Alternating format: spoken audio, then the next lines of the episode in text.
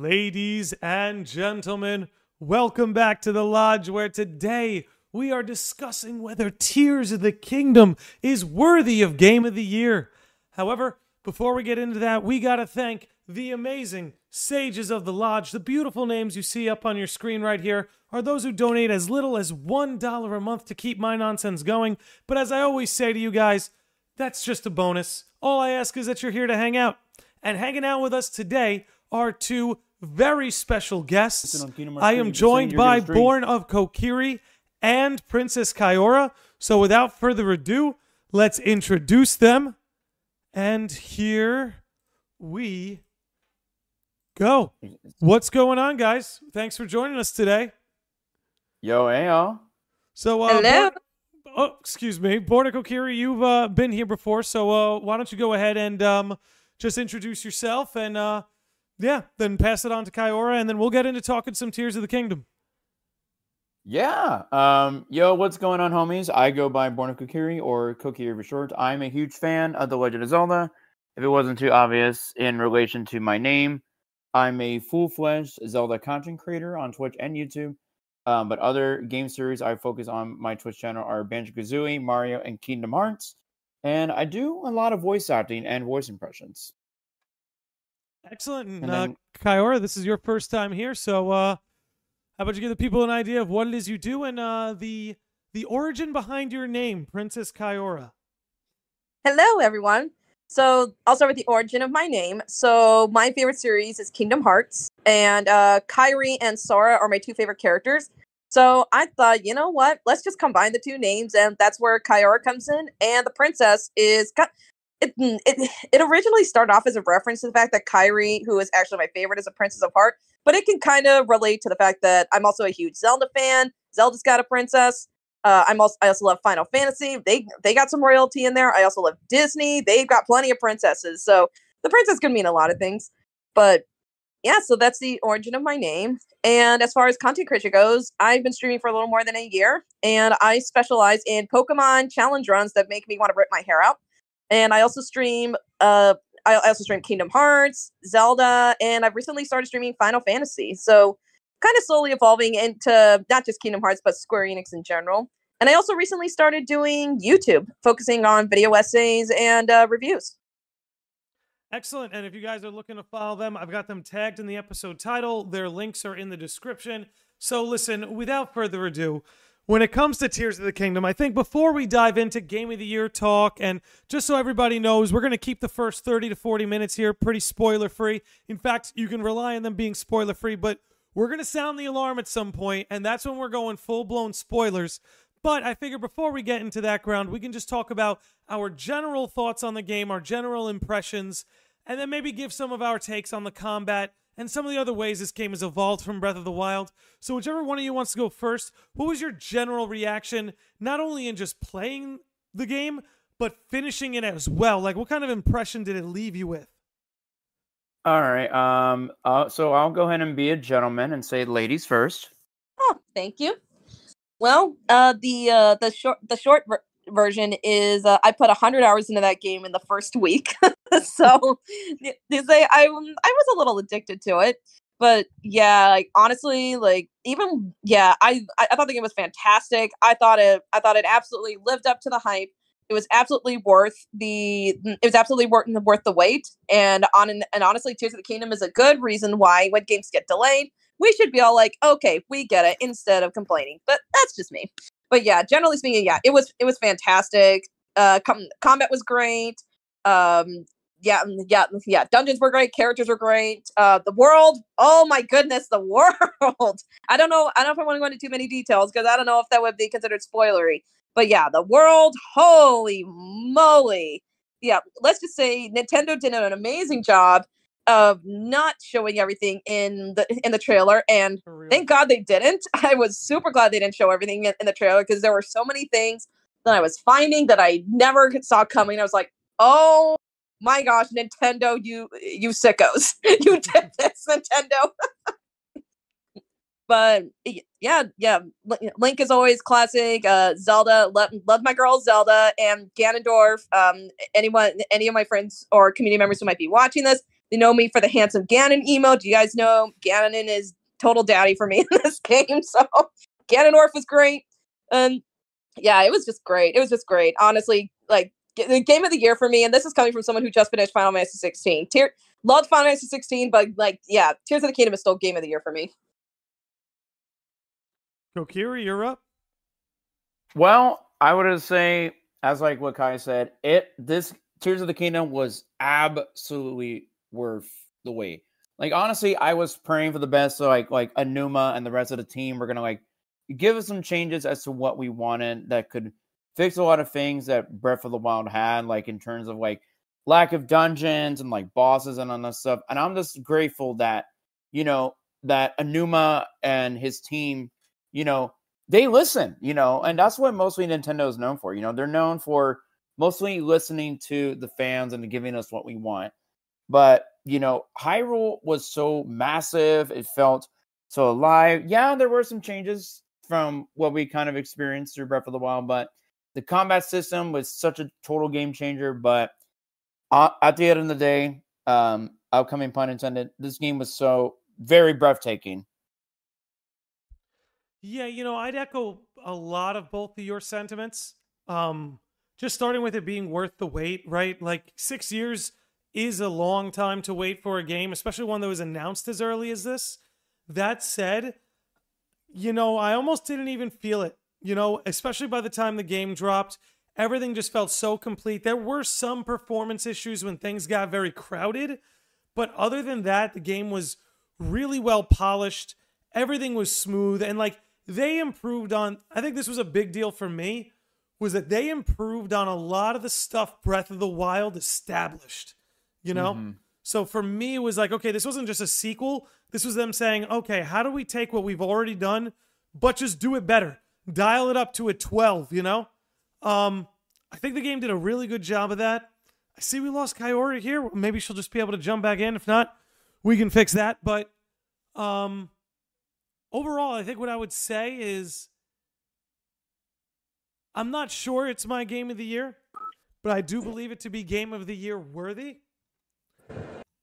Oh, there you are. We lost you for a second there. Yeah, mm, yeah. Sorry, I lost audio somehow. that, that's okay. You're good now. Yep, all good. Okay, great. Um, just to wrap up my thoughts, I guess. You know, I, I think the most important thing was, like I said, this improved on everything Breath of the Wild gave us, um, which is a big deal. Again, if you're going to do a direct sequel that's going to share a lot of the same mechanics and aesthetics and even just the world itself. And I think what was most impressive was I Kaiora, I think you brought this up. Kokiri, you might have too, but just mm-hmm. that the the trailers showed us nothing.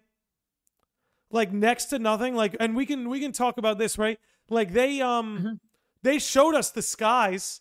They showed us all the sky islands in the trailers, but they didn't show us anything about the depths. And the depths were better, in my opinion. Anyway, maybe we can get into that. But I thought yes. the depths were better than the sky.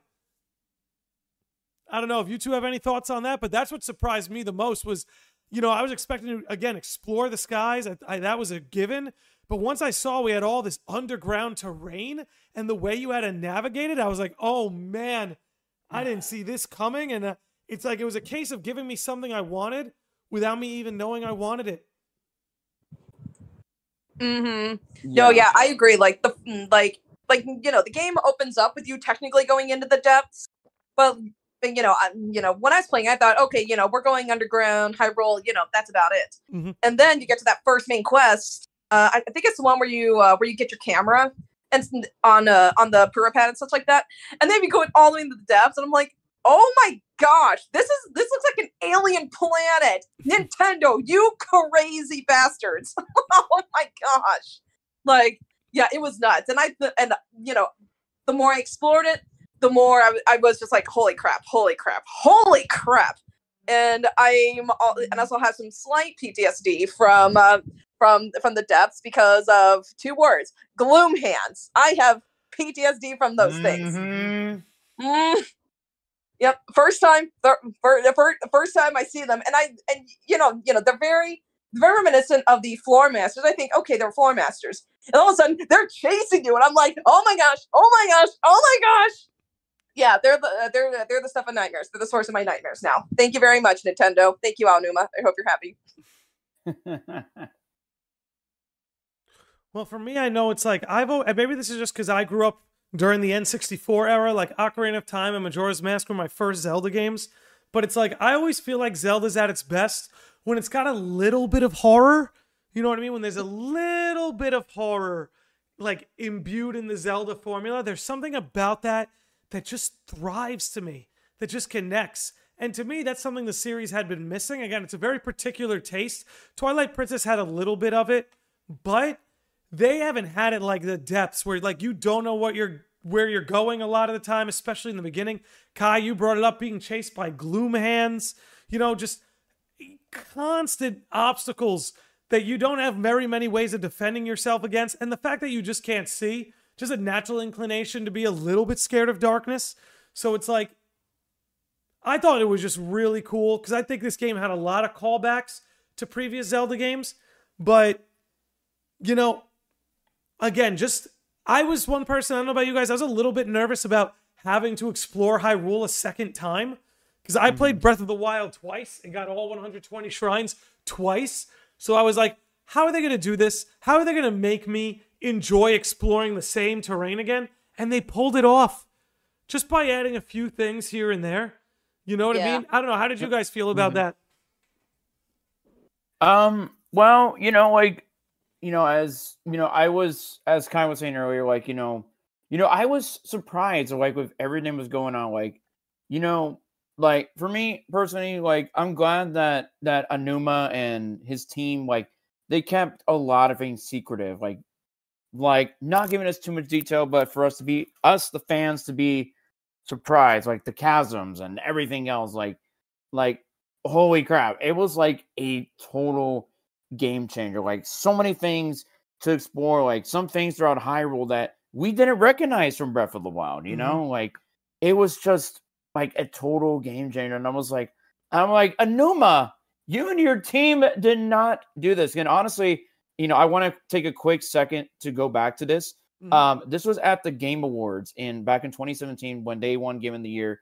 Uh, I remember what Aonuma said in his speech is that he said in his speech that he wanted to keep on and go back into putting much harder work into the Zelda games. And from that speech, he delivered. So I owe a lot of props to Mr. Aonuma for delivering that speech and giving the fans what he wanted from that speech back in the Game Awards 2017.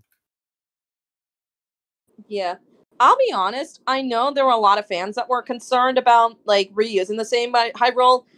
I might be in the minority in the fact that like I wasn't worried. I wasn't worried a bit, and I'll tell you why.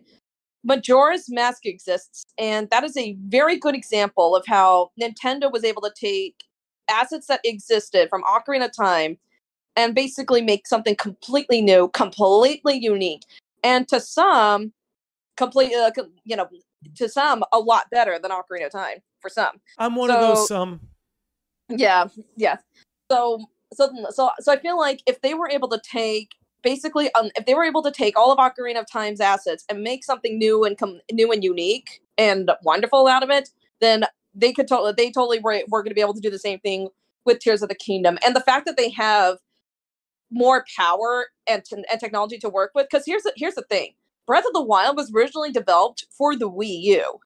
And so, and- and hmm. I feel like I could be wrong. I don't know specs. I'm not a tech person, but I'm I'm gonna gauge a guess that the Switch is at least a little more powerful than the Wii U. At, at least that's what I'd like to believe. I could be wrong. I like to believe that the It- Switch it is at is, but it's not that much more powerful. You know. Yeah. Yeah. I just I don't know. I feel I feel, I feel like because they're not developing for the Wii U, like they had they had a little a little extra power that they could work with so they could add add more onto it. Yeah, they definitely pushed it to its limit. Like, Oh yeah. because like Breath of the Wild was another game that had its share of performance issues here and there, but I feel like Tears Yeah. of the Kingdom actually performed a little better. That could just be my anecdotal, you know, review on it, but I do think it performed a, definitely a little bit better. It looked better. I'll tell you that. Like it Yes. looked better. The lighting, right? Right, it looks so nice. Um, the cutscenes to me looked a lot smoother. Um, Mhm. I felt the localization was better. That's it. There's so much that it did better than Breath of the Wild. There's some things I think Breath of the Wild did better, but we can't really Mhm. get into that until we get into spoiler ter- territory. Um, Yeah. Yeah. But just when it comes to like the game itself and the experience of playing the game, not necessarily the voice acting or the story, like they really ramped it up from Breath of the Wild. Um personally, I think I like Tears of the Kingdom better than Breath of the Wild. I don't know yet. I don't think I've had enough time with the game. But you know, it was really impressive what they were able to pull off. They made the combat better. That was a big deal to me because I, I think. I think Breath of the Wild's combat was good, but I felt like it was lacking, especially for around the time it came out. This game, it didn't just by the weapon system alone being a complete overhaul, not a complete overhaul, but more like an upgrade. Just by the weapon system alone, and them insisting more on flurry rushes, counters, perfect dodges, like really incentivizing those and letting the player know, like, hey, this is this is how the combat is done. Yeah, you can get away with making powerful weapons and just spamming the hit button, you know, and then Yeah. eating some food to recover when you get hit. But the game again does really incentivize you to learn its tricks, learn to parry, learn to do your perfect dodges and your flurry rushes. You know, it's it, I think it was also insisting more on what it already was and encouraging the player to go a little deeper. I think to me that's one of the best things this game did. Hmm No, yeah, I agree. I know with Breath of the Wild, like one of the biggest criticisms that everybody can agree on is that they don't like they they don't like the fact that your weapons break. But the thing with Tears of the Kingdom is like, yeah, the weapon the weapon breaking is still in there, but but, but with the new creation mechanic, it, it it it almost doesn't matter because because part of the fun is crafting these new weapons, figuring Mhm. out okay, what can I make if I fuse these two together. So it's almost like they saw it's almost like the developer saw okay we okay we can't get rid of the breaking system because you know that's just you know the world you live in you're in the wild you know you're you know your your Mhm. weapons are going to break it's inevitable but Yeah. you know but yeah but you know let's give let's give the players more incentive to try new mm, new new weapons so now instead of just oh my stick broke now you could be like okay there's a rock let me fuse a rock to the to this thing and make a giant hammer Yeah, again, just again, more insisting upon its gameplay of like encouraging the player. Because you're right, like, don't get me wrong, I really didn't have a problem with Breath of the Wild's weapon system.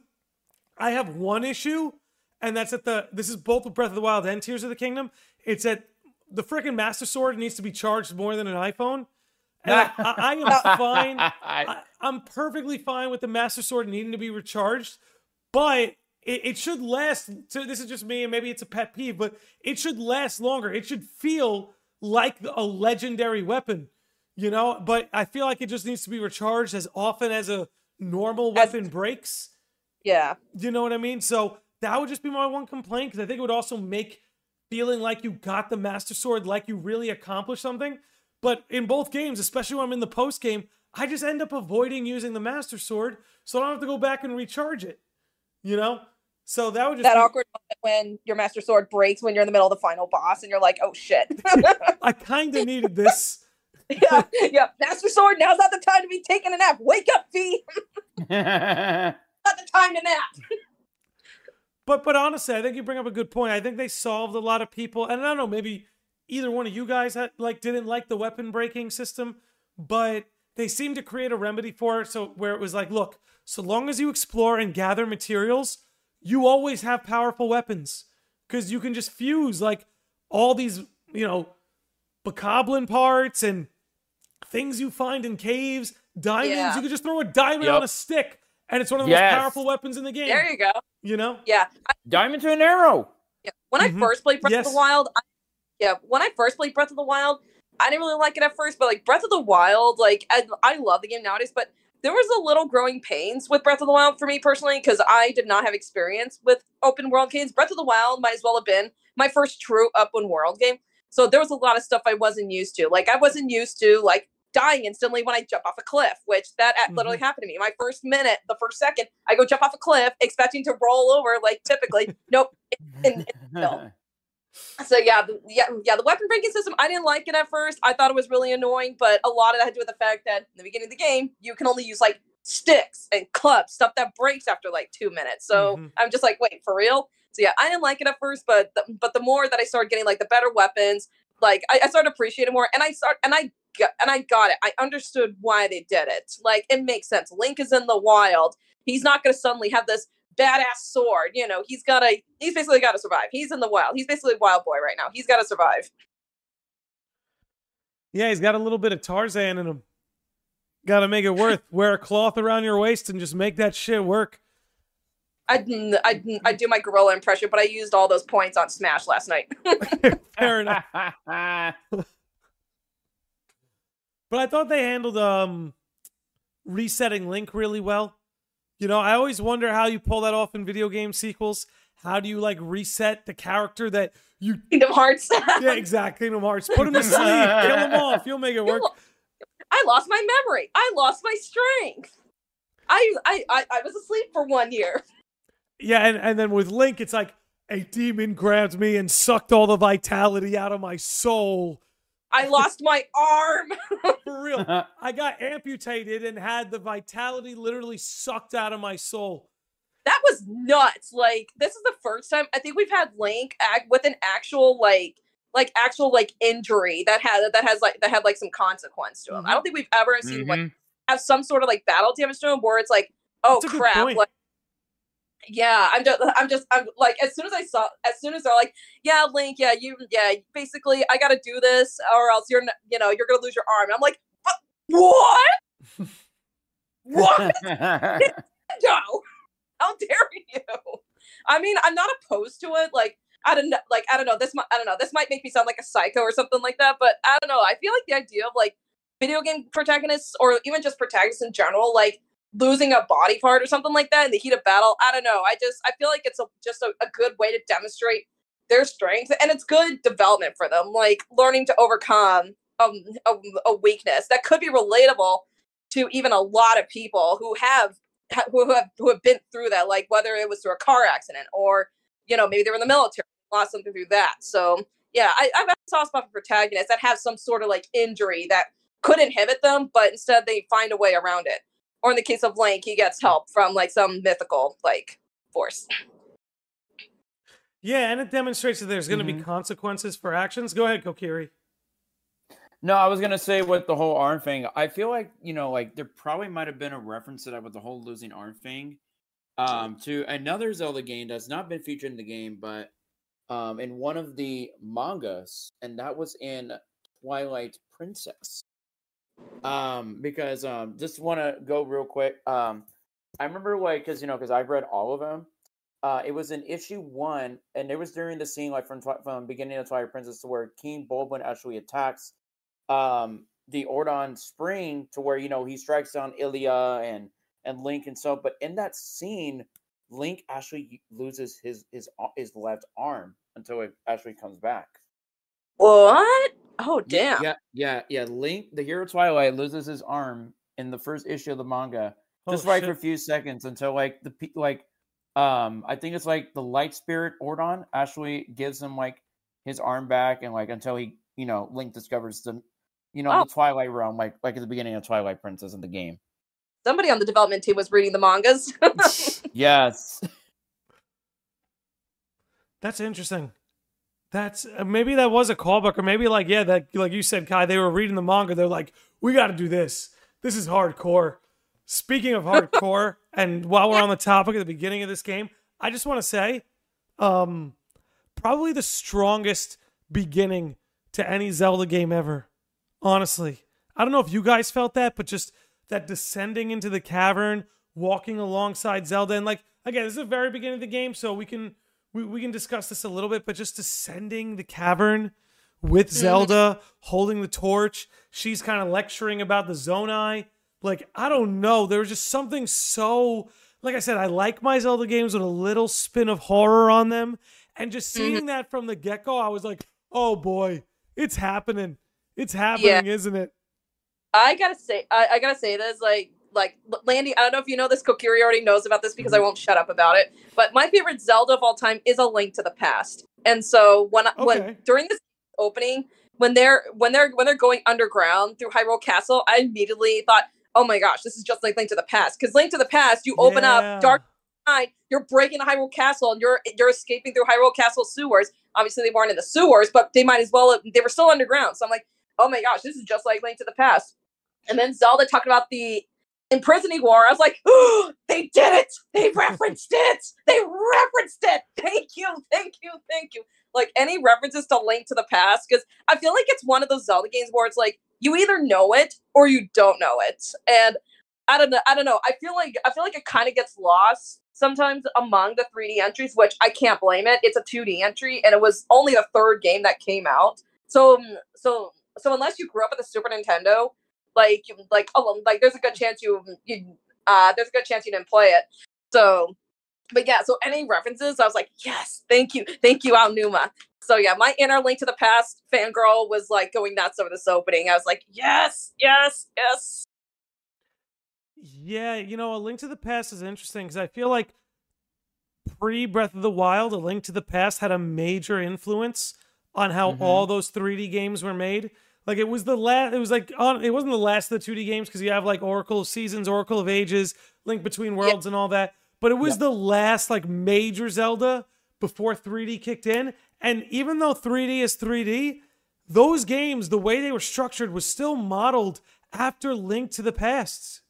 Yep. Yeah, I will always argue that like that like yeah, Ocarina of Time was revolutionary for like for like for like the 3D adventure genre, but I but I always argue that Link to the Past was more revolutionary for Zelda as a series because um Mhm. because a lot of a lot of the tropes and a lot of the formula and a lot of the basically the I Link to the Past laid the foundation and the blueprint for all major Zeldas going forward. Like they were the one who started the whole hey, go go to the first three dungeons. Some crap, the crazy crap happens. Go get the Master Sword. Go to the go go to the go either throughout the rest of Hyrule or go to the dark version of Hyrule. You know, go do go do more dungeons and then beat Ganon's ass. Like they started that. A lot of a lot of items were introduced, like the hook shot. Everyone loves everyone loves the hook shot.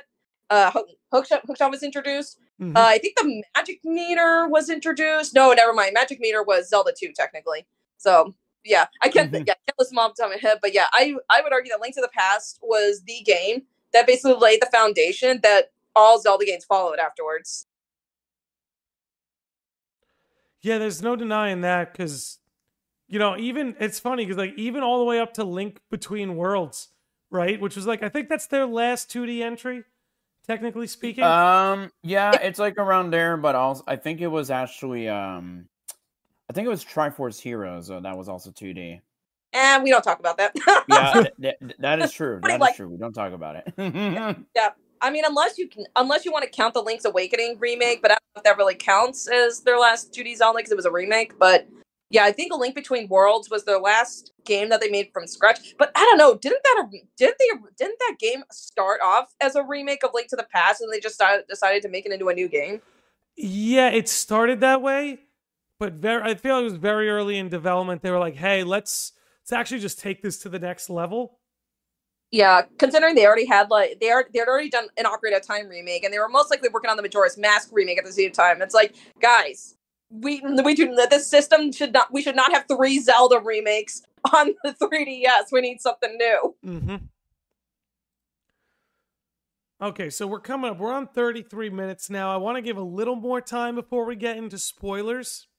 Yep. So I guess without giving anything away, what was your guys' favorite gameplay addition to Tears of the Kingdom that either wasn't in Breath of the Wild or got elevated from Breath of the Wild? Um, for me, I would have to say, um, I really love the new addition to the arm mechanics. Pretty much. Hmm. All his like I yeah, really- his powers. Yeah, his powers just really changed everything. Like, yeah, I was a little bit upset, you know, that we didn't get our Sheikah Slate abilities like stasis, remote bombs, magnesis, all that stuff.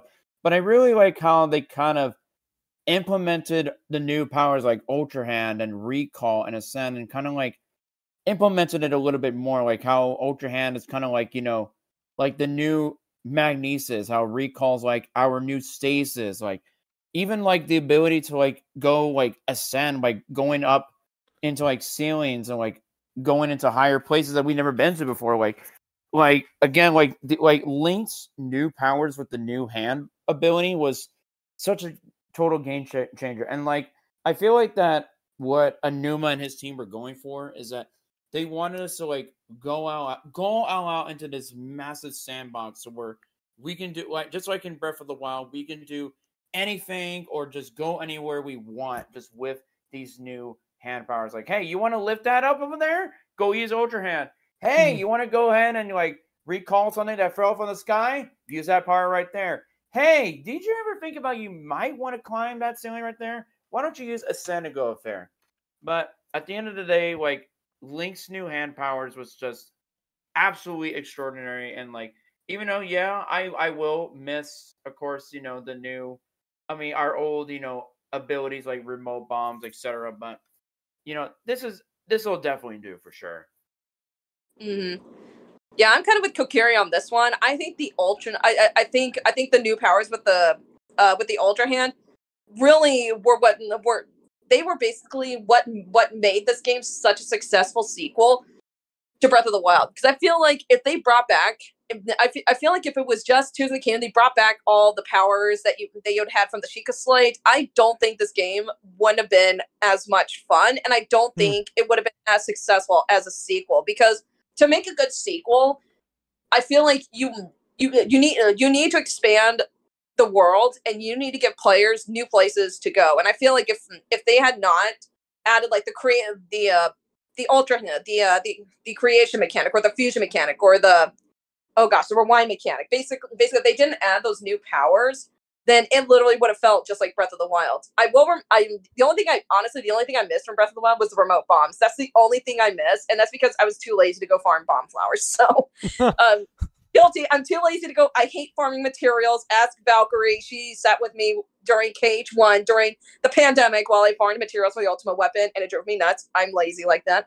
But yeah, I miss the remote bombs. But yeah, the, the new tools. Oh my gosh! As an artist, the creation mechanic that gave me all this power and and the thing is i don't know i don't know how how many i don't know i don't know all who have anyone who has talked about this but the fact that the puzzles were so heavily like designed around this it really forced you to think like i Mhm. felt like the i felt like the puzzles in like the shrines were like they, they were way more creative Yep. for that for that very reason. They were more clever. Whereas in Breath of the Wild, the shrines, it was like you had your powers. It's like, okay, I gotta lift this magnetic thing, or okay, I gotta freeze this thing and just wham it.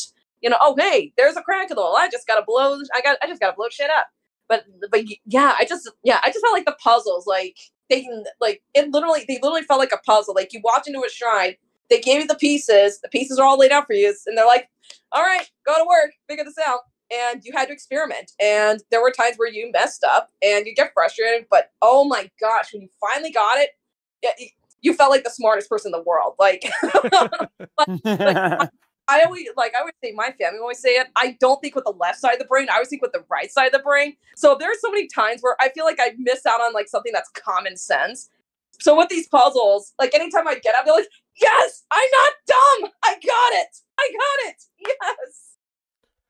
I, I gotta say, I just had a very weird synchronicity with you there because I was just about to say, um, you know, historically, Zelda has been a very like, you know, like you were bringing up left brain, right brain. Like historically, Zelda's always been very analytical. Like as you're getting Mm. through a uh, Zelda game, it is way more analytical than it is imaginative. You need to use that side of your brain way more than the imagination. But with Tears Mhm. of the Kingdom and all these new mechanics, it took both sides of the brain. You had to be as imaginative as you were analytical. And I think there's something very special about that when it comes to their not only gameplay design, but their puzzle design. And I also want to give a major shout out to Taylor Green, who just dropped a $7 super chat on us, who says Zelda is a top tier series alongside Kingdom Hearts. Tears of the Kingdom is so lore heavy, and I love it. Love the content, man. Keep it up. Taylor Green, I'll be keeping it up. Thank you very Thank much for that super chat. And Thank you. this is Thank you. clearly a man with a refined palate. Or Taylor is a gender neutral name, man, woman, whatever you be. You are you have a very, very cultured palate, having love for both Kingdom Hearts and Zelda. So you are in the right place. Um, but with that said, yeah, like it was just so crazy to me that it was like they took the thing about Zelda that made it special and just elevated it to a new degree where it's like they gave Link these new mechanics that allowed the people who designed the puzzles to really get creative with it and allow for creative solutions. Like, and there was a little bit of that in Breath of the Wild, but in Tears of the Kingdom, I felt like every puzzle, there were probably multiple ways to solve them. You know? Yeah, mm-hmm. exactly. Yep. Yeah, I I forgot to mention that. That's what I was thinking because because um because after I finished the game because I finished the game in like a week. So that was so one of the reasons why I wanted to finish the game in a week was so that way was because I knew a lot of friends were streaming it and I wanted to watch and support the homies. So as soon as the game finished, I went and I went and watched some streams. I'd watch them do do a shrine that I did, and they did it completely different. I still got. It. I was like, what? I did it completely wrong, or oh my gosh, I did that completely different. My favorite thing, my favorite thing, like I don't know. I feel like the next time, the next time I play this game, my challenge is gonna be is gonna be is gonna be to solve the puzzle in the sloppiest and cringiest way possible. so it, it's like you know you have a lot of those railings throughout like the sky and some of the shrines. It's like you know typical. Get a minecart, put, you know, attach some hooks to it, put it on. I'm gonna be like, no, you know what? Okay, I'm gonna I, I'm gonna make this really cursed looking cart and try and, and, and try and ride it across the railings and see if I could make it. And I feel like that's the kind of creativity that the developers want uh, want want want the players to to, to have with this. Like, I feel like the developers they didn't want to have just one solution; they wanted to have multiple solutions. Like, I'm almost afraid now that you bring that up. I'm almost afraid that we're never going to get this freedom again because within 24 hours of this game being out, all the internet was filled with was like wooden robot penises exploding. Like that's what people were doing with this game. So I feel like Nintendo is just never going to give us this freedom again. They were like, what have we done? We wanted them to do like what you just said, Kai, figure out things in wonky ways, do ridiculous stuff, get as creative as possible, and just the most absurd nonsense that I 100% indulged in, by the way, was put up on the internet within 24 hours. So it's like, we might want to enjoy this while it lasts. Because again, Yeah. we, we may never get that level of freedom ever again. yeah, I love that. Like, like Tears of the Kingdom, like they were building this up as this like work of art that's gonna be like darker, more story heavy. You know, it's a really hyped up sequel, and then it, and then it becomes the meme of uh, the the, the the the memeiest Zelda game of all time. And I'm like, oh, I'm like, I'm like, oh no, the developers they've they, they've given the internet too much. They've given us too much power. Exactly. Oh. my favorite one that I saw as a Christian, like th- th- this actually cracks me up. That, but like I've seen this where someone has posted. This might be. Eh, I don't think. I don't think this is considered spoilers, but it has to do with Koroks. But Oh, oh favorite one- God, yes. Oh my. Kokiri, you might you, you might see this coming because you and I were, we're both Christians. My favorite one is them them sticking a Korok onto a crucifix, and I'm just like, I don't know whether to laugh at this or be offended, but oh no. I'm just like, oh I'm just like, Aonuma, what have you done? You've given the That- but-. That's what I mean. Like they're they're gonna look at those. And personally, I saw the same one. I probably watched it ten times. They're gonna look at all this and go, "So never again, right? Like, Like, never, never again. Never again. They can't be trusted with you're this." not allowed to do this again. You are not allowed to do this again. no. Yeah. So look, we are uh, almost forty-five minutes in. Perhaps it's time for us to get into story and spoiler territory. So, sounding the alarm. Wah, wah, We are in wah. spoiler Sound territory. the alarm. Okay, no, we're not singing Wee songs. you, like this. wee you, you. I had to. All right, so uh who wants to go first? General take on the story and the plot. I want to hear your thoughts. Oh boy. Okay. Since story and lore is kind of my my cup of tea, I'll take it from here and lead the way. And Kai, you can you can I'll pass you the torch. Sure, sure, sure. I got my popcorn ready. Okay. All right, let's let's take a dive. I'm ready. So this story was completely something else. Like when I first got into the story and the beginning of Breath of, of Tears of the Kingdom, you know, I was I was all hyped for it, but there was a lot of things that I have a lot of questions about. And this was something when Zelda was talking about the imprisoning war, which of course for any Zelda veterans, we all know that this is the this uh, the imprisoning war is a reference to what started the Fallen timeline, aka Link to the Past, all the way to Zelda 2. And you know, a lot of people still speculate like how Breath of the Wild is like a big connection to like all three all three timelines separately, like how this connects here and here, blah blah blah. And then like what kind of really gets my brain thinking in terms of story is um I think I'm okay to say this right now, but I kind of want to talk about Rauru for a second, the the, Yeah. the king of Hyrule. I Mhm. want I want to talk about him because he mentioned before that he was like him and Queen Sonia, they were the king and queen of Hyrule. And around that time I was like, huh? Because um because story-wise, you know, Skyward Sword was the one that started the whole trend to where um, the surface actually had no name and it didn't even have a name. Of course, it became known as Hyrule, all because in reference to the goddess Hylia herself. And I had a lot of thinking about it because, like, um, another game that takes place after Skyward Sword um, was Cap, and that's when they, you know, the Kingdom of Hyrule is fully established.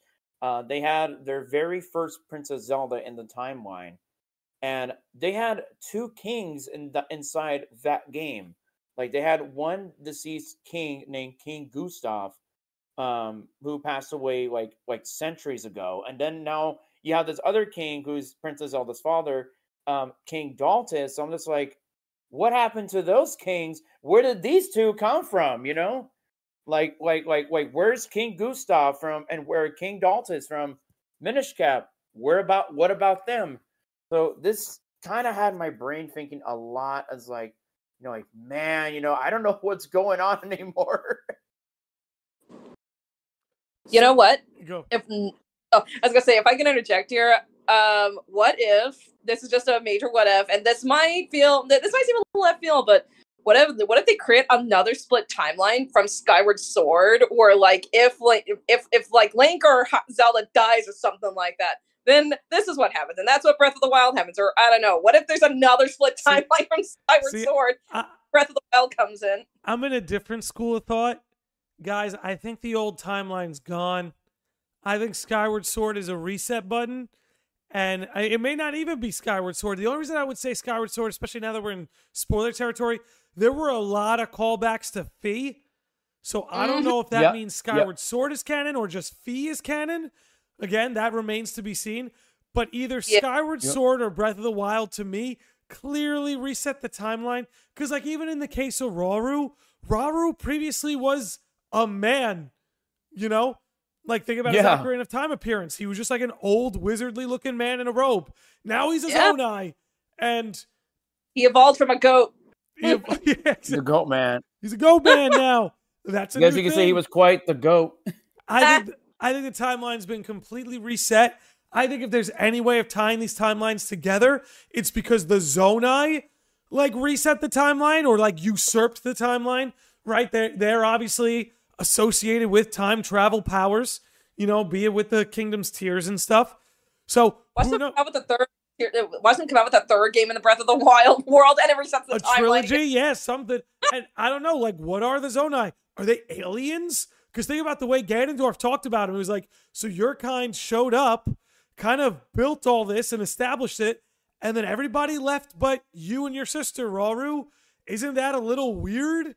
You know, like Mm, there's there, there's a lot going on there, but to me, it's just it's obvious we're in a whole new timeline. I think the old Yep. timeline stuff is done because I think, let's be honest, maybe I'm wrong. Maybe you guys know more than I do, but I feel like the fans invented that timeline. And then Yeah. the Zelda, like Nintendo Nintendo's like, okay, how do we make this work? I don't think Nintendo from the beginning was making these games to be in a congruent timeline. Yeah, I I just think I- along the way they're like, hey, the fans want this.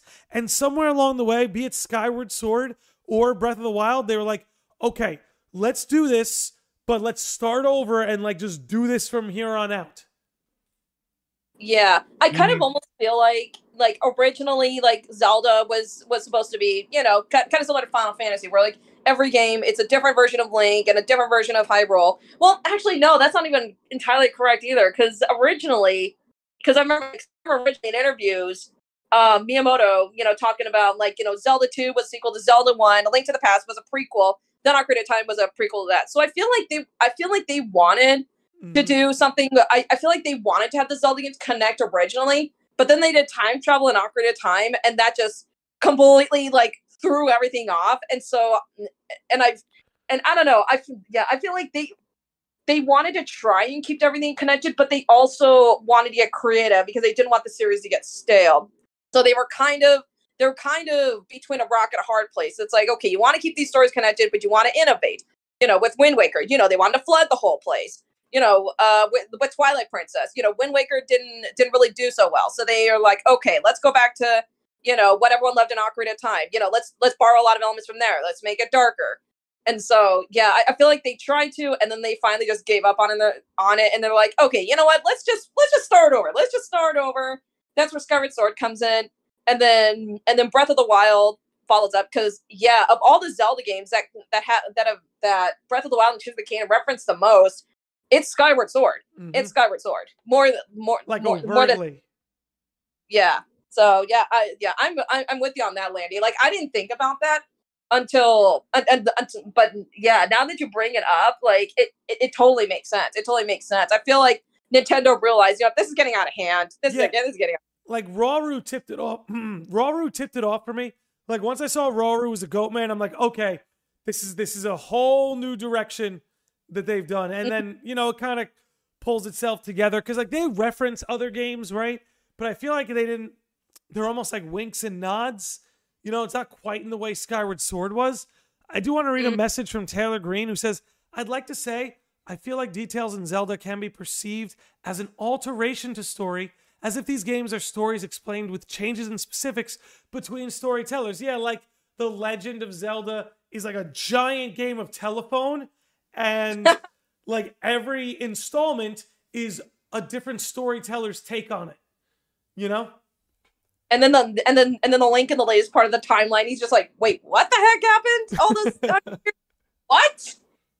How did we get here? Yeah, yeah. As far as the story goes, I I got more into the story of this one. I feel like I feel like the plot was just I don't know, something about Breath of the Wild story. I feel like it just it felt a little disjointed whereas, whereas I feel like the mm. plot of Tears of the Kingdom it felt more connected because even if you got the tears, if, even if you get which yeah, yeah. So spoilers. So basically, the plot happens similarly to to Breath of the Wild, where instead of collecting memories, you're collecting the tear the the dragon's tears. And I think is I just I feel like the events were more connected, and Mhm. it just you know if you watch all the cutscenes in order, obviously you can find them out of order, but but yeah, even even if you found them out of I don't know, I like I kind of almost wish like like this is kind of going into like a little nitpicky territory. I kind of almost wish they kind of programmed the game so that way no matter which tier you find in which part of the world, like you're finding the tiers in order. I I kind of wish they did that. But but even if they didn't, I still felt like the ma- I still felt like the cutscenes they just connected better than they did in Breath of the Wild. I feel like Breath of the Wild was a little disjointed at times. Yeah, I'd have to agree with you. Here's how I kind of see it. Um Breath of the Breath of the Wild in my opinion had better character arcs, but Tears of the Kingdom had a better overall plot. Like the plot of Tears of the Kingdom is it's really cool, man. And like as for finding them out of order, I'm such a dweeb that when you find the first one and you dive into that temple with Impa, they're all on the wall in order. So I just jotted down like what each item was for each number. You know, oh, like oh, I did. yeah, I- I'm such a dweeb. I jotted it down so that when I found it on the map, I was like, "Am I up to that one?" I'm like, "Yes, go, go, go." So, hey, eh, so like the plot was really good, but I have to say, and I hope you know in the next game they can get this right. Tears of the Kingdom's plot was incredible, but none of the characters really have transformative arcs. Whereas in Breath of the Wild, Zelda has, in my opinion, perhaps the strongest arc in the whole series. And like what I mean by Yeah. that is like the Zelda you get in the end game of Breath of the Wild is totally transformed from the Zelda whose memories you're recovering. The Zelda whose memories you're recovering at the start of the story, she she's insecure, she doesn't believe in herself or her ability to harness his power. She's desperate and she's pleading, she's rebellious, and she's also kind of a brat. You know, she's saying, "Tell my father I do not need an escort and stop following me." And then like Will excuse me, princess. yeah, exactly. But then, but then by the end of the story, she emerges from the light and she's in this white robe. And I swear, the first time I played it, I got chills and I was crying when she puts her hand up, looking so sure of herself, like ready to harness that power and seal Ganon. It was just so transformative. And I think it's just Yeah. one of the strongest arcs in the series. But going on Tears of the Kingdom, which I think had a better plot, when it comes to character arcs, everyone is kind of the same at the end that they were in the beginning. Like that's the Riju I met. That's the Tulin I met. The Zelda Yep. at the end is like the same Zelda that was in the caverns with me. You know what I mean? Yeah. Yeah, I- I would agree with you on that, and I and I definitely think part of that is is yeah, I, I would agree. Breath of the Wild had better characters. I like the characters of Breath of the Wild more, and I think a lot of that had to do with the fact that unlike Tears of the Kingdom, like Breath of the Wild, you know, you learned about the champions like Mipha, Yunobo, uh, Riju, and who's the other one? Revali. Like Eddie, you meant Urbosa. oh, or, About, yes, yeah, Urbo- yeah, I'm there's sorry. Urbosa too. Yeah, thank you. I'm sorry, but, but yeah, like you're learning about the champions. You're getting to know the know them and their relationship with Zelda and Link, Mipha and Link. anyway, um, but yeah, like you're learning about these characters and the the relationships they have with Link and Zelda plays a part in in your adventure in Breath of the Wild. Whereas in Tears of the Kingdom, yeah, it's cool. You're getting the sage, you know, you know, you're getting the sages' power. The sages, the the old sages are basically passing down their power to the new sages. But you know, but you know, I'm like, who the heck are these sages? Why couldn't it be like the champions or something like that? Why didn't they just have the champions also be the sages? Like, I don't know. Yeah, the sages I didn't really care too much about. Like, I liked, like obviously Rauru and uh, his sister uh, Min-. Obviously, you know, they were cool, but you know, they they they they just had bigger parts. But the others. I didn't know who these people were. I'm like, who are you people? Like Patrick, who are you people? Like, give me back my Mipha. like, like, why couldn't Mipha be the be the sage of water and have her pass her power onto her onto her little brother, who she had a very strong kind of connection to? So, so yeah, I'm yeah, I I- feel like the champion. Yeah, I, yeah, I definitely feel like the characters in Breath of the Wild were more interesting, and I I do agree. I feel like I feel like Zelda's arc was stronger in Breath of the Wild, but then Tears of the Kingdom, her arc comes full circle, and we'll get to that. We'll get to that scene. That scene. Mhm. Yeah, Mhm. we'll get to that scene. Yeah, Oh, comes- no shade on her Tears of the Kingdom character. It's just like I said, Breath of the Wild, she was so transformative. Whereas in Yep. Tears of the Kingdom, like she always had it in her to do what she had to do. You know what I mean? Yeah, yeah, yeah, yeah. It's a part two. It's a part two. It's basically her coming full circle, like taking what she learned in Breath of the Wild and applying to the current situation in Tears of the Kingdom. Like, I know what I got to do. Now's the time to do it. Bam. Mm-hmm. So, uh, do you guys want to talk about that scene? Ah, Oh just- my god. scene. do I feel like crying again? Oh man, was it's intense, it's. uh, I don't know. I don't have a box of tissues with me right now.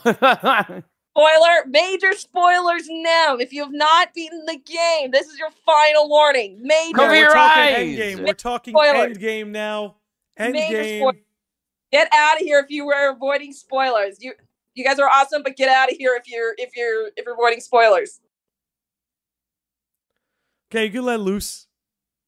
Oh my gosh! As soon as I knew what she was doing, as soon as I saw that she was gonna swallow the rock and turn into the lion dragon, I lost it. Waterwork. yeah. I was thinking, no, no, no, no, no, no, no. They're not doing this. No, no, no, no, no. Oh, she did it. Waterworks. Waterworks, man. You know, once um Nehru brought it up like in the lab, I was like, "Oh, so that's where we're headed." Like I, I just kind of had a feeling that's where we were going. You know, and I wasn't surprised Zelda did it, but I wasn't ready for her to cry as a dragon. You know what I mean? I wasn't ready for that. they I I give props to Nintendo's that they had the balls to I, I know like Zelda didn't technically kill herself per se, but like she was basically but like she She basically let herself go. yeah, yeah, she basically sacri- yeah, she basically sacrificed her well-being. She pulled a Sora at the she she pulled a Sora. She basically Mhm. pulled a Sora. Yeah, I like Nintendo had the balls to do that with the titular character. And like I and this is one of the like I always liked Breath of the Wild Zelda, but like this scene just goes to show how far she's willing to go for not just for Link, but for Hyrule and Mhm. like Tears of the Kingdom like really cements why I love this ver- this version of Zelda, and I think it, it is the strongest. Like Skyward Sword Zelda is really up there, but yeah, Breath of the Wild just inches her out just a little bit. I would agree with you. Ocarina of Time is my number two. Because I mean, Okay. Same as You- you same as mine. we we yeah we discussed this Kokiri on on, on one of our previous Yeah. episode, but you can't beat the uh the uh Ninja in the Shadow Zelda. That's tough to beat, but they Yeah, really Ocarina, they really do it. They really do it. Kokiri, uh, any of your thoughts on that scene? Honestly, I was emotional. Like the fact that like what happened to Zelda, like transforming to dragon, I was I honestly kind of felt like I wanted to tear up because I uh, because they're mentioning like in one of the scenes, like, you know, like if you do this, you know, you're not coming back at all. And I'm just like, there's no way, you know. So the fact that she turned into that light dragon, I was like, no, like this is not happening at all. It's like and the fact is like you know like i was like you know because you know like how like in some movies like you know like like no no no no no this can't be like like there has to be a way we can fix it there has to be a way there has to be a way you know hmm and i felt determined to like like no no no no no no no no this cannot be true. This cannot be true. I wanted to save her. Like it just felt like skyward sword all over again. Like i wanted to like go find her because it's like in the trailer it's like link you must find me. I was like i want to go find her but she's she's right there in the fucking sky flying around. Like I i'm just like I just want to go on my iPhone and do the do the share my location thing and feel like I'm here, I'm here, Zelda, like talk to me but like all to my iPhone. but honestly you know like when the ending happened like you know i i, felt relieved and i was like happy like you know like like he got him like i'm like link like good job buddy like you got the girl you saved her you know you you did your part Yeah, yeah. Sticking with the yeah, sticking with this dragon scene, like like this doesn't just apply to the dragon scene, but to the world and the story in general. I don't know if you I don't know if you both would agree with me on this, but it felt very much like a Miyazaki film. Like the story, the Yeah. world, but the it felt very reminiscent of something that Miyazaki would have would have written and creative. And this is why Studio Ghibli should make the Zelda film. I'm just saying. Ghibli I, should make I couldn't agree more. Every time I see the rumored like Netflix is gonna do, I, I start puking spontaneously. Uh, no, no, bleh. stu- Studio Ghibli would absolutely knock it out of the park. And I agree with you that this story did feel like a Ghibli film. You know what I mean? The whole dragon scene is something straight out of a Ghibli film. You know? Yep. Final battle, which I, I know we're getting ahead of ourselves, but like that final battle, I'm like, oh, this is Yeah. Okay. We need we need to talk about that. We need to talk about that. Let me tell you, this was the Mhm. thing, and then let's talk about this final battle sequence, and then I want to get into game of the year, kind of final thoughts on game of the year, wrap that up. But as far as this ending sequence goes, let me tell you why it stuck out to me. Because do you know what the ending of Zelda games always is? Going up. You go up, top of the tower, top of Hyrule Castle. You're always ascending. Skyward Sword, you go into the freaking skies. You're always ascending, right? And I feel like that's a video game trope in general, is as you're Mhm. approaching a final boss, you're always ascending. This game, you descend into the depths of hell. Yes. And I play I was Yeah. playing it because like you Kokiri, once I saw the dragon scene, I was like, I can't go to sleep. I have to save her. I have to save her right Uh, now. See, see, I was like, I can't sleep at all. I'm like, That- what is it? Same thing happened to me. So I'm it's like two o'clock in the morning and I'm descending into the depths of hell to go fight Ganondorf. And I'm like, yo, I'm actually spooked. Again, I like all my Zelda games with a twist of horror. So going deep into hell, I was like, this is what I wanted. This is what I wanted. And talk about mixing it up, man. Holy hell. Oh, absolutely. Yeah. And speaking of and speaking of Ganondorf, can we give a lot of can we give a big massive shout out to Matt Mercer Mhm. providing the voice for Ganondorf yeah. himself? Honestly, he did a really great job voicing the Demon Nailed King it. himself. Oh yeah, nailed it. Also, Here. Ganondorf. You guys keep going. I'm just gonna refill my water. I'll be right back. Oh yeah, of course. Okay, so um, on the, okay, so Ganondorf. So I don't know about you guys, but I thought I thought this is the most challenging final boss fight that we've gotten in a Zelda game in a long time. Like She's I just saying that because she's sipping for him. oh, no, that is not. why. Oh, no, okay. Oh yeah. Okay. Kokiri's just teasing me because he he didn't die once to Ganondorf, and I got my butt kicked a lot. But a lot of that had to do with the fact that I was unprepared. Like this is how tough Ganondorf is. It's true. Oh. It's true. I actually, I'm, I'm actually not. I'm actually am telling the truth. I actually did. Uh, when I first fought Ganondorf in the game, I actually did not die a single time. I'm Yeah. not joking. Yeah. Congratulations. Yeah. Yeah, lady. I was just saying. I was just telling the audience. I think like I think this is the most challenging final boss we've gotten in years. I like I don't I don't know. I don't know what was the last time that I struggled because I got my butt kicked multiple times. And I know part of that has to do with the fact that I was not prepared. I did not know about the Sundelion dishes. So I went straight for Ganondorf, having all these broken hearts and and I remember starting the battle thinking, okay, you know, flurry rush, you know, parry, flurry rush, parry. And then he hits you and he's breaking your hearts. And I'm like, that, that was when I was really like, oh shit. Oh shit. like, Well, I Yeah, I, so- I loved it because the game is forcing you like, no, you're gonna learn our combat, and you're Yeah. gonna, you know, and you need to like again, it's not just about being good at combat. You brought up the uh the dishes. You need to be prepared. You need to be resourceful. You know, it was really I, I without no Sundelion dishes, and it was so bad. I was getting so frustrated at the point where I'm like, screw it. I left the fight. I restarted my save. I re- I reset. The, I reloaded my save, and I went back and I farmed Sundelions, which I hated because I hate farming. I went back and I farmed Sundelions. I made some dishes. It wasn't enough. I think I only had like five dishes, but I that was the best I could do because I was getting impatient. I my I wanted to finish the game. So I went down and I continuously got my butt kicked. First phase, I figured it out. Second phase, the life bar, it just keeps going. And I'm just like, oh, oh gosh. and then the clone starts showing up, and then keep keep my Ganondorf, oh yeah. Not not only not only does he does he does he shuffle up his weapons. Oh no no no. Not only that, but guess what? This man can flurry rush you. Not only Mhm. can you flurry rush him, Yep. he will flurry rush you. And the first time he did that, I was literally, I wanted to cower like a child. Like, oh gosh, oh my gosh, oh my gosh, I, I, I can't, I can't, I can't, I can't. Yeah, the second phase, in my opinion, like first phase, you you you learn it, you learn it, but then second second phase was brutal. That was a test. That was a test. Huge improvement over Breath of the Wild's final boss. Huge improvement. Yeah, I would say so. Breath of the Wild's final Yep. boss gave me no trouble. I died the first time I fought Ganondorf, and the second time he it was like it was like it was like cinematic. He had me down to like a half heart. I was like my palms were sweating. Like it was it was so perfect. I will say though, the dragon sequence was really easy, but I almost welcomed that because you know palms sweating. It's like three in the morning, and I was like, yeah, I I could I could do this. But it was still Yeah. even even though the dragon sequence was pretty easy, it was still fun to play, and it just felt so right. You know what I mean? Yeah.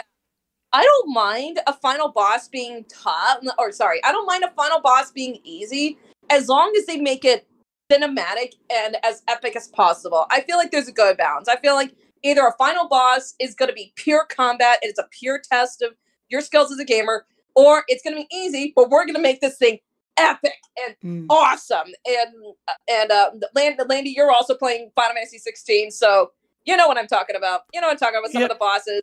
Yeah, yeah, yeah. You know what I'm talking about. It's kind of it's it's it's kind of the same thing with that game. Not to not to go off on a tangent, but it's kind of the same thing there. Yeah, so uh, in the spirit of that, I think it's time to discuss whether or not we believe this game is game of the year or if it's worthy. I think we all agree it's worthy. I think that's a layup. I don't think anyone here would disagree with that. But do you think Tears of the Kingdom will be game of the year and why? Of course, look, there's no like official game of the year, right? There's no way to objectively pick it. But is this game of the year to you and why? I would say it, it, I would say it, it's game of it's game of the year. Mm, I, I would still say it's game of the year, and like not not just for my own personal bias. Like I'm a huge Zelda fan. Like like like if there's one series I love as much as Kingdom Hearts, maybe sometimes even more, it's Zelda. So I would say it's mm, definitely game of the year for me based on that alone. But also, I feel like this game just ha- has had such a huge cultural impact.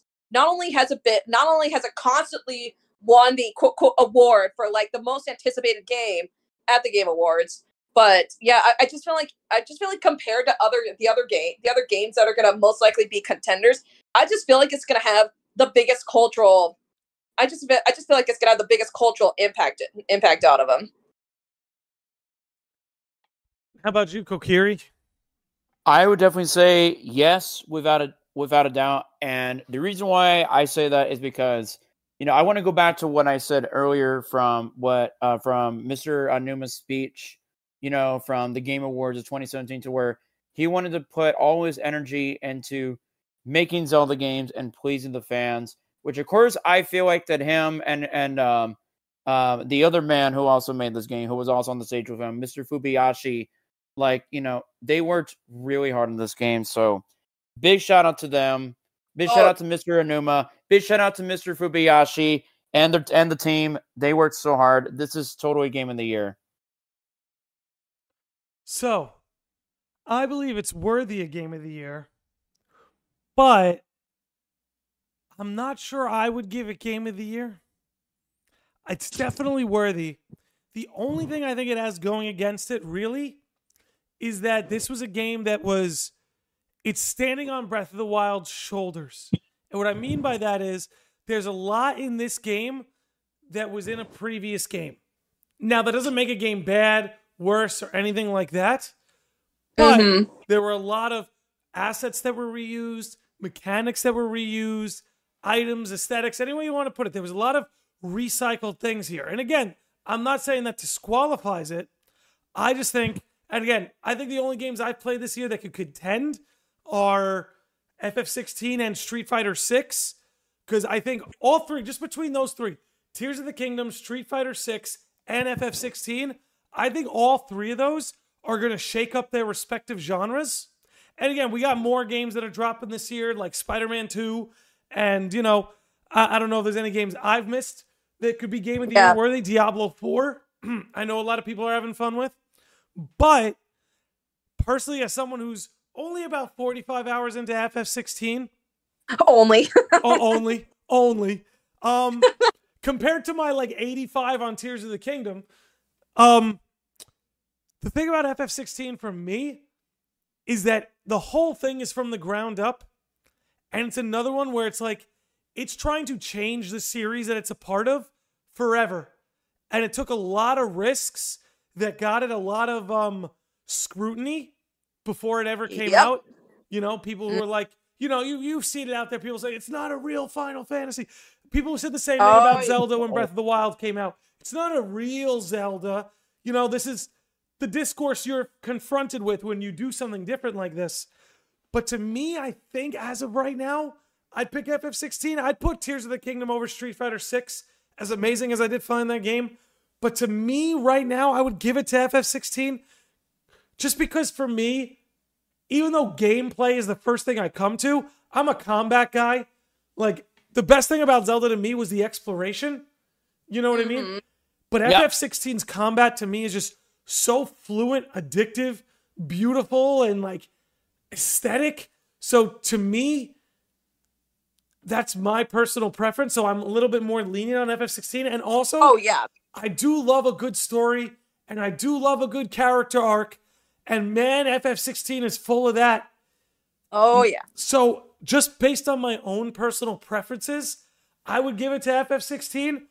But if I were to try and give it some kind of objective viewpoint, the only thing I could really bring up is that a game like FF16 is completely built from the ground up and you know, better hardware doesn't mean better game, but FF16 mm-hmm. is a more capable game, if that makes sense.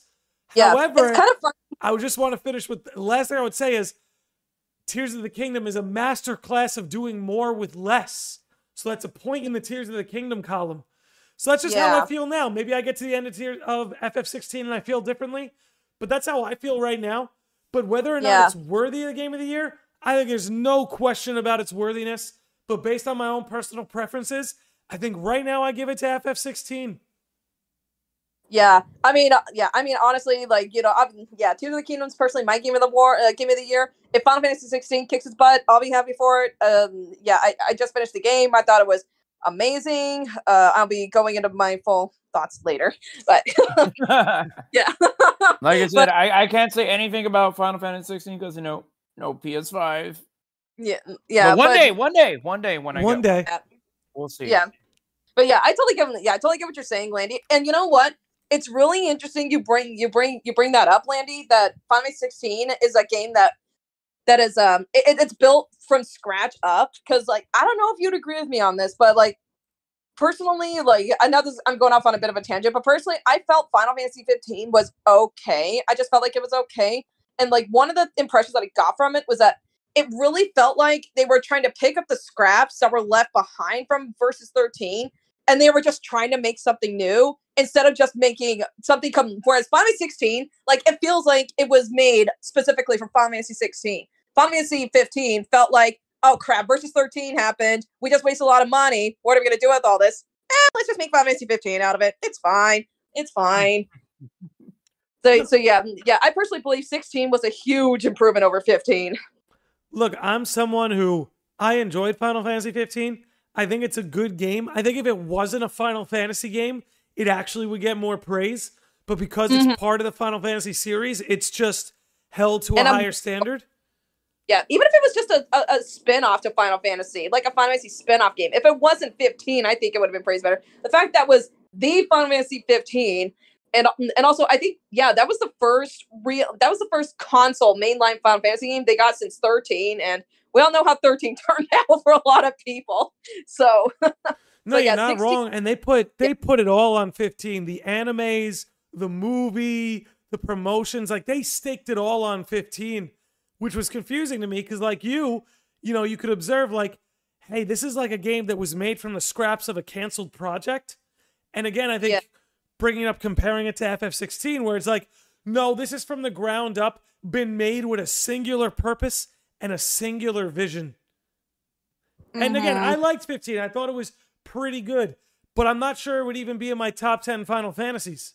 You know what I mean? yeah, Even though I do yeah, like if the anything, game. Final Fantasy 15, I liked I liked the main cast, like the Chocobros. I liked them more than I like the actual game. Like, yeah, like, like I An like the example of strong character arcs, but a weak plot.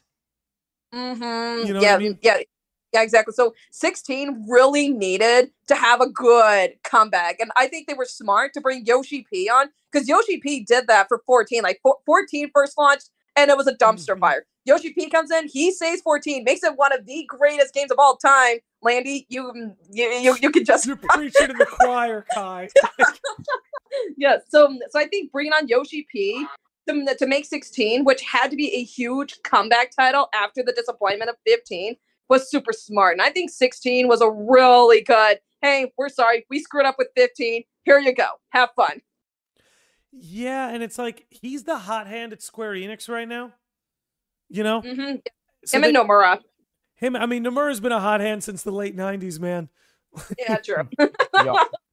By the cra- way, by Go the ahead. way, Nomura had nothing to do with 16. Stop saying that. Nomura had nothing to do with 16. I couldn't be happier that 16 just went balls to the walls Final Fantasy. And a Final Fantasy fan knows what that means because I'm close enough to the end game to see to see it all bleeding in. Oh, Where it's like, yeah. people need to see like the the craziness is not a Nomura brand. It's been the Final Fantasy brand the whole time. Yeah, as I was saying earlier, Kingdom Hearts, uh, mon- the- the Ki- Kingdom Hearts technically ripped off Final Fantasy with their bonkers lore, lore which, which honestly I appreciate that because I feel like it makes up for the fact that they lean so heavily into the Disney side of the fan service. It's like, okay, we're gonna give you more Disney fan service, but we're gonna go Final Fantasy bonkers with character, drama, mm-hmm. and and and lore. And it's so funny too, because it's like if you look at interviews and like behind the scenes, Nomura is actually the guy trying to keep it simple. like when he was making Kingdom Hearts 1, his original idea was to tell a very simple story, but then Sakaguchi, the creator of Final Fantasy, came to him and said, "No, Nomura, you got to do you. You got to you got to go crazy like you do with Final Fantasy. Trust me." and he took Sakaguchi's advice. And then with FF7 remake, Nomura's the guy who's like, "Yeah, I think we should keep this as close to the original as possible." And then Kitase and Nojima are like, "No, let's change a bunch of stuff." And Nomura's like, "Okay, let's change a few things." You know, and it's just, it's just funny to me that like behind the scenes, he's the guy trying to like play it not like I don't want to say normal because he most certainly is not, and his Oh, style no. most certainly is not. But it seems like he's trying to play it a little more toned down than all the people around him. But public perception is like the opposite. Public perception is like he's barging into storyboard meetings going, "No, turn that panel upside down." When like it's just No, it's just Nomura's the type of guy. Nomura, Nomura is the type of guy who wants to teach first graders addition, subtraction, and everyone else is like, no, no, let's teach them algebra. they can handle it. Algebra. Yep. But either way, um, I'll say this. I think Tears of the Kingdom, even though I'm more preferable to FF16 and think that deserves it, I think Tears of the Kingdom will win it at like the Game Awards and all those big showcases, Mm-hmm. primarily because of something I believe you both said was just its overall cultural impact. That's Yeah. so strong. Yeah. You know? hmm Yeah, because I yeah because I feel like because even it's it's kind of interesting. Like I saw this on Twitter. Uh, this was before Tears of the Kingdom came out, where like you know a lot of a lot of Zelda a lot of Zelda fans obviously played Breath of the Wild, but Breath of the Wild attracted non Zelda fans. Like a Mhm. lot a lot of a lot of Zelda fans nowadays. Their first game was Breath of the Wild, and I feel like and I feel like to have a series that's been going on for so long and to have them make a game that can that not only appeals to their veteran players but is also like hey new hey new players you know you, you know look at this you should try us out because a lot of open world players who probably had never played a zelda game before they saw it and was like oh open world sure let's give it a shot Mhm. and they loved it and and their love for breath of the wild got them to try older games in the series Yeah, it's Breath of the Wild actually is a very good introduction to Zelda just because it's a new, it's a very new direction. So people who Mhm. go backwards, they see like, oh wow, these used to be different, you know? yeah And it gives them a new appreciation for both. But again, Yeah. Mm, yeah, I know. Yeah, I know these. I know. Uh, Aonuma said in an interview that like that open world is going to be like the, the the norm for Zelda going for going forward.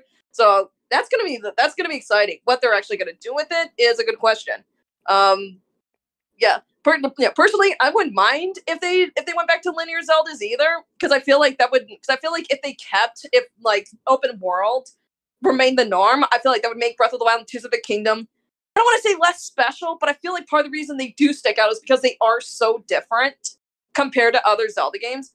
So I would not be opposed to them going back to like I'm, I'm just throwing out uh, throwing out on the table Oc- Ocarina of Time like kind of formula or something like that, where like have your own plot. You know, maybe you know, you know, maybe dungeons are like in any order they want. You know, stuff like that. If anything, the one thing that I miss, the one thing that I miss from past Zelda games, I'll be honest, I miss the item inventory. Like I miss, I miss Huh. the hook shot. I miss mm, meter. Like this just be nit nitpicky. This is my nostalgia, nostalgia side kicking in. Love Tears of the Kingdom, love Breath of the Wild, but there are certain things from older Zelda games that I do miss, like the inventory with with, with all your different items. I kind of miss that. yeah, there's a lot about the old Zelda I miss. It's a it's a different thing now. Doesn't mean it's better or worse, but it is a Mhm. different direction these days. Um, I think from here, if they want to keep it open world, then this should be the end of this saga, and they should do a new art style. You know, have it take place like five thousand years in the future, so Hyrule can look completely transformed. Because like we can't run around this this Hyrule a third time. You know what I mean? Yeah, I don't think so. I feel like lightning striking twice. I thi- I feel like lightning can strike twice, but a third time, I don't know. I don't think I don't think a third game in this Breath of the Wild saga is really is is, is really gonna hit. If anything, if they want to do another game in this world, I feel like the only thing could really do that could work is another Hyrule War- Warriors game. that takes place like in the past when Zelda goes back in time. No, listen, if we're gonna get fan service, here's what I want. It'll never happen. But if they want to do open world and mix it up, what they should do is create the Ocarina of Time Majora's Mask into a trilogy and have the third game be modern graphics, go back to that art style, create a bigger version of that Hyrule. Like take that Oh. template and Yep. super expand. Ooh. Like instead of just Hyrule Market, you now have this whole castle town, and maybe that's where Link gets his house. But it's like that's my dream. It's like you really want to, like, I would yeah, love it, it. would- it would just be like the be down. Hyrule Castle Town from Twilight Princess. yeah, Mhm. Yeah, I, I would totally be down for that. Also, yeah, and also like even though it's not my favorite art style, like the Twilight Princess style, it's not my favorite art style just because for me, Zelda games have always like in terms of tone, like I feel like my favorite Zelda games have always had that sort of like Disney-ish tone where like there's a lot of like charm and like lighthearted humor, but then there's also a lot of drama and stuff like that. And I yeah, and so and so for that reason being, like I feel like Twilight Princess is not my favorite art style, but with us having Skyward Sword, Breath of the Wild, and Tears of the Kingdom back to back, like cel shaded base graphics, I would not be opposed to them going for a darker art style, like like that tech demo that they did when they showed off the Wii U. I would not be opposed to them going to a, to a more realistic art style. Like I'm I'm kind of feeling like you know what I've had my I've had my cartoony Zeldas, I've had my bright colorful sty- styles. I I might be okay with us going a little more realistic next time, just not like God of War like super no, like I don't realistic. think they do that. Mm-mm. Yeah, no, no, no. That I couldn't see. I couldn't. I couldn't see that. Like at that point, you might as well make a live action Zelda movie. Yeah, and good luck putting a Zelda plot in in a 90 minute runtime. Um, I just I don't know. Maybe I'm a hater. I, I just don't see how a Zelda movie could work. I think if you're gonna I- do it, it has to be like a show. Um, I will say, you know, I actually wrote a script in college. I actually wrote. I, I, I actually wrote a movie script in college. I'm not surprised. I don't know if it's good. I don't know if it's good, but it's it was it was like better than pages. anything Netflix can do. I'm confident in that. Hey, if I ever get a Patreon, maybe I'll post that. make There that you like, go. make that- make like, hey, you guys want to read my my script? Actually, I don't even know if I still have that. That might actually be floating around in cyberspace, which kind of sucks because I was actually really proud of that. It was like hundred pages. I actually got to the end. Oh, you gotta hunt that down. You I gotta know. hunt that down. Because I did everything. Like I, I- I feel like I feel like I did the best I could to condense a Zelda a, a Zelda plot, and I also ripped elements from like all these different Zelda, uh, all these different games. Ooh, it's like a merger. I'm into Kind that. of, yeah. Like I'm if they into made that. a Zelda, But I will say, the thing I miss the most from a traditional Zelda, Link's little helper. I miss companion- that. The companions, yeah. I I, miss I, that. I, Oh man. yep, I'm I miss them. I miss it when Navi used to say, "Hey, listen." That's I- the thing. I I, also- have a love for Navi. I know she's a meme with the hey, listen, but listen, when you're playing Zelda for the first time and you're like eight years old, her yelling hey, listen, and telling you exactly where to go. Ex- she's my- I don't know. She's my girl, Yeah. man. She had my back when I was a little kid who didn't know what the hell he was doing. You know? Mm, Yeah. Yeah. I don't know. I, I still say Midna is still number one companion, hands down. Midna's Yeah. number one companion after she transforms back. Much as I love the little gremlin, Yeah, Midna Midna was great in terms of like you know character arc, arc and such like that. But yeah, it's kind of interesting. Like like people that are like, oh, Navi's so annoying. It's like you have to remember when Ocarina of Time came out, that was the first 3D Zelda. There was no foundation. Like now, like nowadays, if we play a 3D Zelda in like Twilight Princess, we already know exactly what to do. A is all your actions. B is your Mhm. sword. The other buttons are your items. But like we didn't know that when Ocarina of Time came out. We had no idea. And the and developers knew, hey, this is brand new. Players are gonna have no idea what the heck they're doing. We need to give them a guide. So Navi the Fairy taught taught taught players these brand new mechanics and this brand new style of Zelda. And yeah, I was like seven when the game came when the game came out. So oh, oh wait, no, I was six. Holy shit. Yeah, yeah, I was like I was in the first grade when it came out. And so yeah, yeah, yeah, me, yeah, me, pl- me being like almost seven years old playing this game, and like, oh my gosh, if Navi wasn't there, I'd be lost as hell. holy hell, Kai, you and I are the same age. Hey, Look at that, hey, are we? Were you born ninety two? ninety-two, yeah. Hey, let hey, let's go. Wait a minute. Wait a minute. Hold on. When's your birthday? Actually, just passed June 15th. Oh yeah. that's Hey, oh, let's go. Oh yeah. Oh yeah. Let's go. Okay, I'm a few months older than you. I'm a I'm a February baby. Y'all are both older than me. Oh I'm damn! I just lost. I just lost seniority on my own podcast. This is embarrassing. yes. I'm I'm a dominant. Landy, you know what you know what that's referring to. Yes, I guess that makes me a I'm bearer. a- and actually, that sounds really bad out of context. Nobody clip that. if any of my community members or mods are watching this, they're gonna clip that out of context. they always Oh, do that. But um, yeah, you know, it's there's a lot the Zelda series could do from here, but it's obvious the next game just it has to be something different. Again, Mhm. they'll never do my idea as much as I want it. Maybe they'll pay some other studio to do it, but I don't know. I would just I don't want them to studio. I, I I don't trust another studio to to handle a mainline Zelda game. They Oh, could no, do a that's why spin off. they would do a spin-off. You know? Yeah, but I don't trust. I I don't trust another studio to do a mainline Zelda. I feel like Mario and Zelda, those are like Nintendo's like babies. Like tho- those are the children that you don't leave with a babysitter. Those are the children that you take with you everywhere.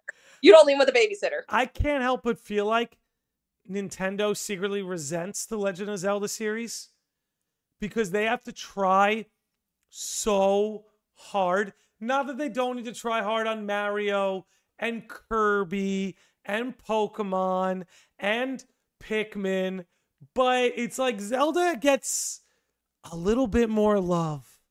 You know what I mean? Yeah. Like Zelda gets like Zelda gets made in a crock pot. All these other series can get be made in the oven. If you catch Yeah. my drift.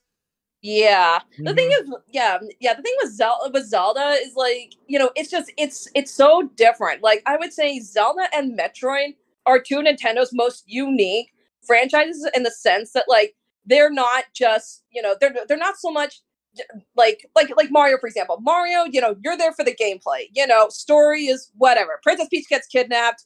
You know, you go to outer space. Whoopee. You know, it- it's all about gameplay and like level design.